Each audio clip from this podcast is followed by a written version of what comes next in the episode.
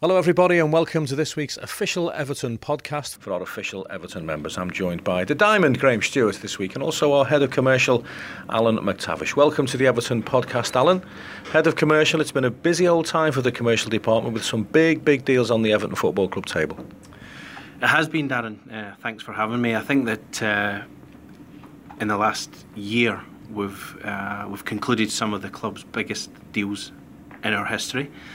Um, ranging from new main partner with SportPesa, replacing Chang after an unprecedented 13 years as our main sponsor, um, the training ground sponsorship with USM, um, and then latterly, just uh, a couple of weeks ago, the uh, sleeve sponsorship, the first of its uh, first of its kind for the club, with uh, Angry Birds via their parent company Rovio.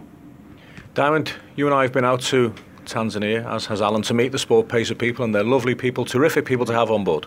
They are really nice people. Uh, I had the pleasure of catching up with them, you know, not so long ago as well, which was uh, which was good. And we know how strong they are in Kenya. I mean, that's the you know that's the mainstay of their business in Kenya. But they've uh, obviously wanted to extend out to Tanzania as well, which which was obviously part of the reason why we did the, the Tanzania trip pre-season. But you know that they're every bit as delighted to be involved with Everton Football Club as we are to have Sport SportPesa on board. They've got the same values as we have as a football club with the community kind of work that they want to do out uh, in East Africa. So it's a perfect fit. Good point that Darren makes there, Alan, about the community side of it, because already we've seen that SportPesa have embraced the community aspect over here in the UK and also right on board with our fan engagements as well. I think for uh, for both SportPesa and for Angry Birds, Darren, a key uh, a key point of attraction for for Everton was how engaged our fan base are. I think that um, from a SportPesa perspective, they wanted to take some of the uh, the learnings of what we've developed and apply it in their own markets. So that's um, youth engagement, elite player development, and sort of uh, initiatives around health and well-being in their home continent of Africa. Um, from a Rovio perspective, some of the engagement numbers that we've seen um, around the the launch um, have been outstanding, absolutely outstanding, and the commentary from people uh, across the football business uh, has been absolutely exceptional. I went down to one of the um, Premier League's commercial uh, meetings, commercial heads of meeting down at the Premier League offices uh, last week, and uh, the the feedback from counterparts at other clubs, but also the central team at the Premier League um, regarding our uh, capturing, if you'll pardon the pun, capturing Angry Birds as a partner for this sleeve has been widely well received. So it's, it's really good, really positive news, and, and we look to build upon that. You've been in football a long time, Alan. The commercial side, I would imagine, is unrecognisable from the commercial world of football that you first walked into. Yeah, I think so. I mean, obviously uh, going back to my days north of the border, the the, uh, the marketplace in Scotland is, is vastly different to to anywhere else. Um, you know, the the Championship uh, arguably is a bigger league than the, the Scottish Premier League. Um, there are some massive names in there. So when I made the move from from Rangers to Watford, some people questioned me about it. You know, you're leaving a massive club with European participation, etc., etc. But when I made the move to Watford, we had a clear plan. Um, we knew what we were trying to achieve, and lo and behold, within the three-year plan, we got promotion to the Premier League. Then the opportunity came up to to make the move to Everton, and it was just too good an opportunity to pass up. Um, since I've come here, the scale of the club is much more obviously what I'd been used to. At Rangers, that's no disrespect to Watford because they're a fantastic club as well. And people ask me about the difference between them, and I always say that um, n- none of them are, are, better or worse than the other, just very different. And making the move here to Everton, like I say, too good an opportunity to to pass up, and one which I've been really uh, glad to embrace and really proud to be here. I suppose as professional footballers, you don't really get involved in the commercial side of it. You're largely unaware, I would imagine. But you've been down at Finch Farm an awful lot, Graham, and you can see that the players are doing more and more now. Certainly, I would imagine than, than you used to do, and that's no disrespect. Cheers, Daz. Yeah, I mean, no, I mean, I think it's just the way the world is now, especially in football. Um, you know, you're reaching out to a, a far uh, bigger market out there, especially with Southeast Asia as well and Africa Um, the demands on the players' time is a little bit more, but you know they get the rewards, and it's the, their way and their opportunity to put something back in as well. You're quite right in terms of myself as a player. We didn't really you know, get involved too much in the commercial side of things. But the beauty of my job now as an ambassador at the club is that I get to see the other side of the coin, as it were, and it's and it is interesting and it is eye-opening. And you know, you have somebody like Alan, you know, next to me here who's got the experience of a huge club in, Scotland in Rangers and then Premier League experience with Watford. He brings that to the table here at Everton Football Club with a with an opportunity to be a really successful big Premier League club, and that's that obviously gives Alan some advantages in, uh, along the line, I guess. there was a trend, wasn't there, in the 80s and early 90s of the top English players moving north of the border to your Celtics and your Rangers. Were you ever you ever linked with a move up to Scotland? Do you know what? I, I actually was linked. Actually, it was an, actually in the Daily Record. That right, Alan? The Daily Record, the, the crime yeah. section. Yeah. Thanks, Des. Again, um, I got linked with Rangers. Funny enough, when I was at Everton and I, I, don't know where it came from. I've got absolutely no idea. Probably I never. I, yeah, probably my agent, but he didn't tell me about it. That's for sure.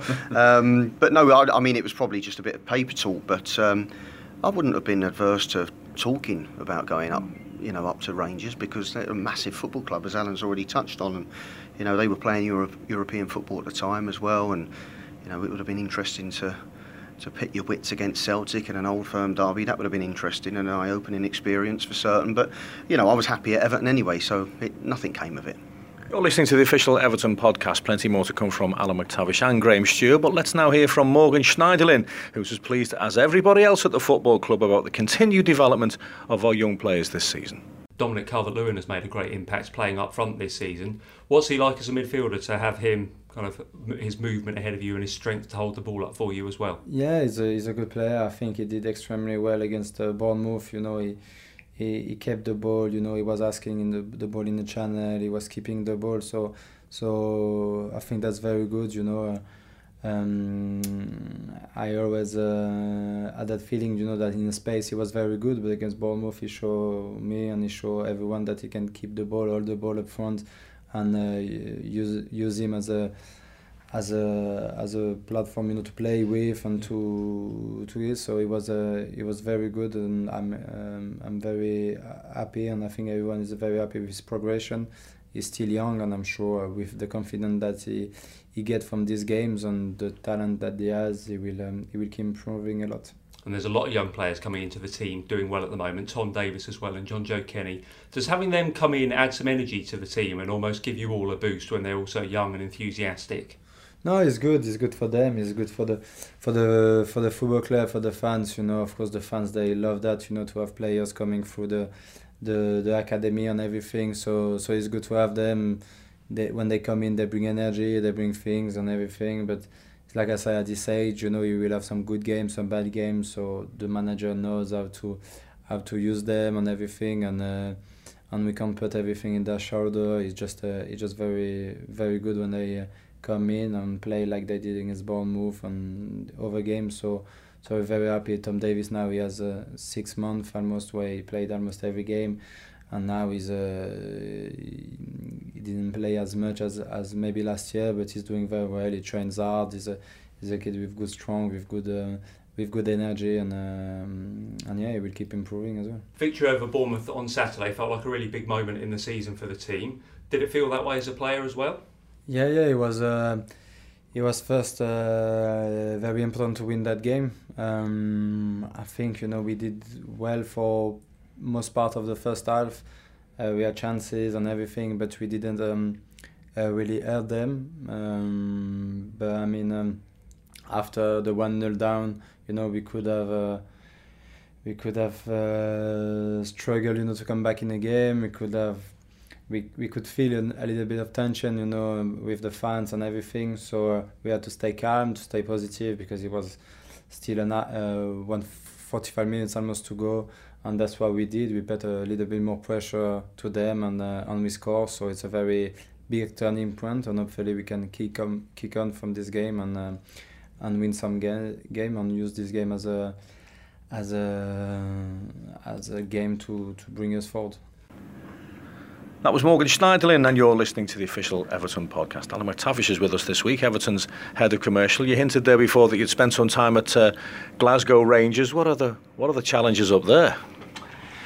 I think the uh, if we talk about when I first went there, Darren, before uh, the much reported financial challenges, um, we were challenging with Celtic every year, every year, every season for the for the league title.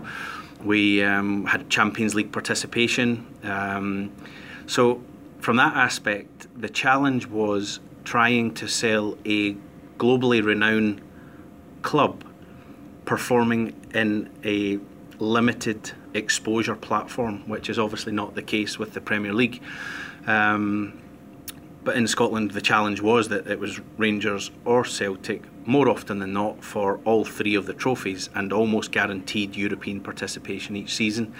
Um, so where you know to, to bring it forward a little bit, the shift in moving from a massive club in Scotland operating within a fairly limited commercial environment, um, moving down to Watford, which was a smaller club, but the commercial environment within the championship really challenging. You've got some really big, big clubs competing down there year in, year out. And uh, what we were able to do when I made the move there, we were obviously under the Pozzo family ownership. We were part of a three club footballing group which included Udinese and Granada. Um, again, much reported at the time, we were able to secure some top, top talent from uh, across Europe and further afield, South America, for example, and bring them into the championship and give them a platform to, to perform. And the commercial environment within the championship it, it is much more advanced than, than and again, with no disrespect to Scottish football, the championship commercial environment is much more competitive than it is north of the border. Like I say, you've got lots of big, big clubs in there, and actually, the EFL, as it's known now, or the Football League as it was then, is the fourth most watched league in Europe. So it gives um, it gives big viewing figures, and it that sort of exposure and the popularity of the league was able to drive decent uh, competition within the commercial field.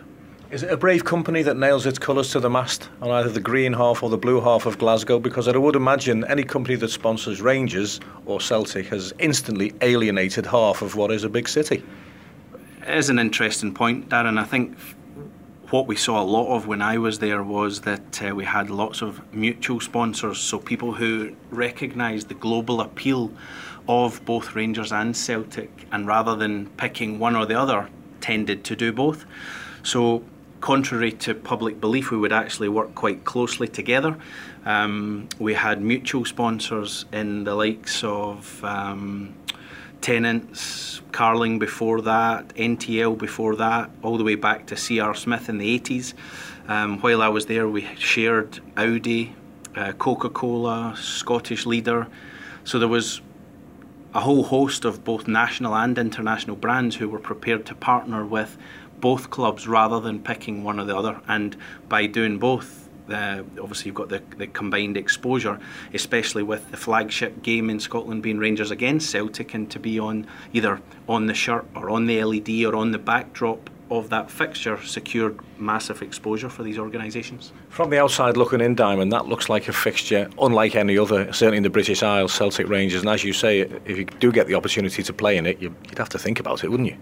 I think it would, yes, no doubt about it. I mean, you know, the downside from Scottish football, from my perspective, is, is it always has been Rangers and Celtic. There's never really Aberdeen, perhaps, have, have pushed Hearts at one time, but you know, no one's ever, you know, remotely looked like toppling Rangers or Celtic. So it's always been a league that kicks off, and it just depends which one wins wins the title. So that's the downside to Scottish football.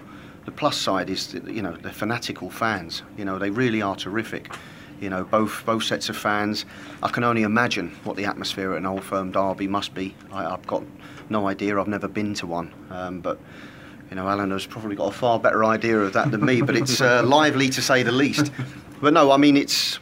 I've, I've played against Rangers. I've played against Celtic in testimonial matches for Dave Watson and Neville Southall. Mm and they've come down to Goodison Park here in their thousands, Rangers and Celtic, supported the games, and it's always been it's always been uh, two teams that if you've got a uh, if you've got a testimonial game, you want to you want you want to bring one of those down down south and let the let the supporters enjoy it. And because Celtic and Rangers fans certainly know how to let their hair down and enjoy an afternoon's football. The old firm games, what are they like? Uh, frenetic, I think, Darren, from a from a pace perspective.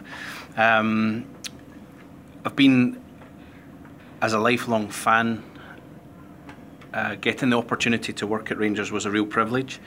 Um, the, the Derby days were uh, nervous affairs even before I started working there, but when you work there, it just brings it on that extra level. Um, you know, so much of what we do from a football club operational perspective, by the very nature of it, revolves around a match day, and that that match day having the extra edge that the Derby games did have um, could either make or break your following week, um, both from a professional and a personal perspective. But uh, lots of people ask me about the, the comparison between the, the Liverpool Derby and the Glasgow Derby, and um, I would say, you know, equally passionate, equally frenetic.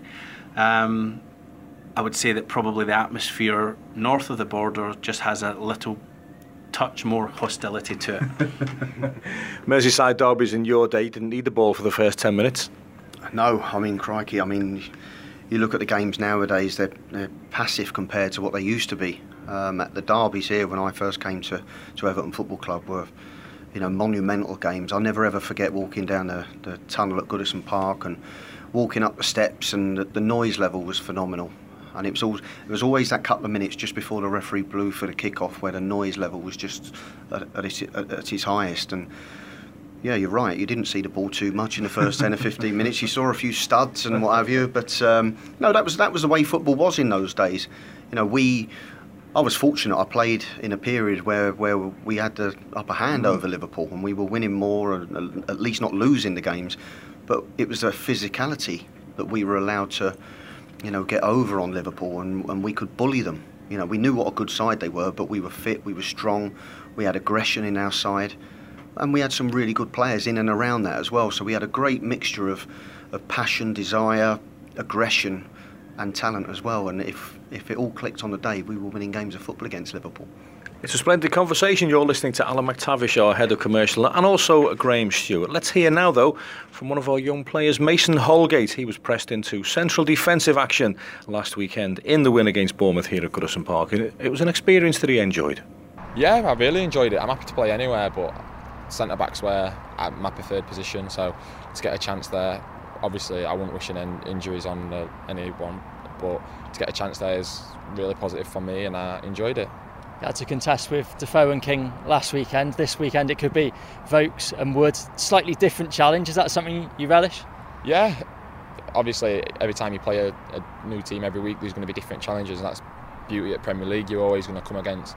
So, like everybody brings a certain different aspect to the game that's more challenging than what the person week before was. So, um, no matter who we're playing against, I feel like I'm, I'll be up for it and ready seem to be back on form now, but how important is it to, to keep that good momentum going with the international break coming up now as well? Yeah, it's massive. Um, we feel like we need to start getting some wins now, and um, we had a tough week, but we've got we got ourselves together, started picking up some results, and looking forward to keeping the momentum on up to the international and carrying on after it as well. For your season so far, how do you feel it's gone? Yeah, um, it's been okay. I've I've, I've enjoyed it. Um, I'm playing a lot of games. There's a lot of games coming thick and fast. So as, as long as I'm on pitch, I'm I'm happy, and I feel like we're doing. I've I've done all right, and looking forward to, it carrying on. That was Mason Holgate. You're listening to this week's official Everton podcast with me, Darren Griffiths, Graham Stuart as well, and our head of commercial, Alan McTavish. Alan, there are any number of partners on board at any big football club these days, especially here at Everton.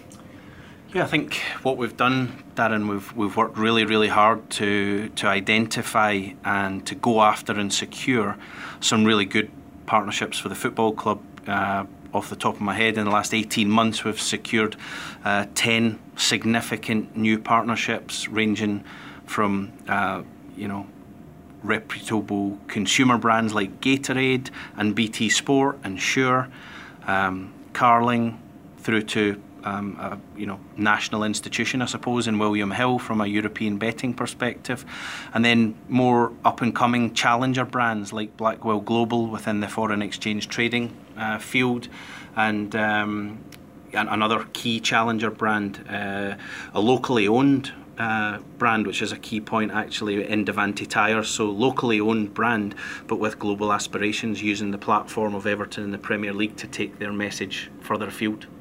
It is a changing world, really is. And let's get back to the football ground before we finish. Burnley come to Goodison Park at the weekend. Burnley are no longer a football club who are aiming to finish fourth from bottom. Their aspirations are higher than that, and that's an indication of what a good job Sean Dyche has done.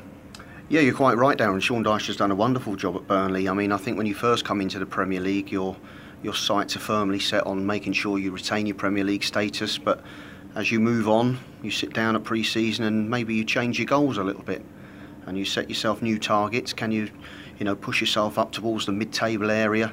I think for Burnley to do that, certainly they'd have to address their away form. Their home form was pretty good, and it was they, the lion's share of their points were gained at Turf Moor last season. So they'll come to Goodison Park on Saturday. I think they'll, uh, sorry, Sunday, isn't it? Um, you know, I'm sure they'll set their stall out. They'll probably have 10 men behind the ball for large periods of the game. They'll try and keep it tight. They'll look to frustrate us. Um, it remains to be seen what system we'll play. Will, will Ronald be tempted to keep the two up top that served us so well for the last 15 or 20 minutes last week against Bournemouth, or do we revert back to the norm of, of, of, of maybe the 4 3 3 system? So there's a, there's an awful lot of questions. There's an awful lot of players that have, you know, pushing for a starting place, and so it remains to be seen who Ronald decides has worked well in training during the week and who he feels you know, can give us an impact on Sunday afternoon because we might have to just be a little bit patient about it. And we, we tend to say it, don't we, every week about these the, the smaller sides. With the greatest of respect, they come here first and foremost to, to make life difficult for you. And I don't think Burnley will be any different. I'm glad you used that word impact because before we leave you, let's hear from our man of the moment. Oumar Niasse, of course, is all of a sudden the name on everybody's lips, and the man himself is determined to keep working as hard as he can to stay in the limelight. It was a long way to get the one first, but it's just a goal for me. It's a goal in cup against Sunderland team on championship, so it's important to have it, but the most more important I have to keep working and to look after the for the Premier League's goals and coming from there. We will see after, but it's always good to have a goal, and especially when when the team win, and because we needed that win to bring the confidence back. You've had to be patient, but it, that goal has given you a, a, good platform to build on now. Yeah, we in life everything can happen. That's all. That's that, that's what I'm saying always. Sometimes you think uh, everything go against you, but it's just the way then God choose, the way that God give it give to you. So you have to live with that and like being the nicest person you can be. Like work hard, being a professional, and even if you're under 18, under 23s, or with the first team, you have to work hard. That's what I think is the best way to do. There was a big smile on your face mm-hmm. when you scored. What was it like to score at the Gladys Street end as well and, and to celebrate in front of those supporters? It was something I was waiting for, and I think also they was waiting for that for me to give, give them a goal. And uh, like I said, it's a great feeling, like uh, very important for me. I know the confidence, it make me feel more confident, it make me feel my team make to feel conf more confident and also the fans are gonna have more confidence about me and that's always good for the Everton, for the team now. And I think the best thing is to keep that like and work hard all together, all the squad, the players injured and all together to try to bring the team back because we can do it. That was Oumar Niasse there, very much our man of the moment. My thanks indeed to Graham Stuart and also to Alan McTavish. And thank you for listening to this week's official Everton podcast for our official Everton members. We're taking an international break next week. Why not? We'll be back in two weeks.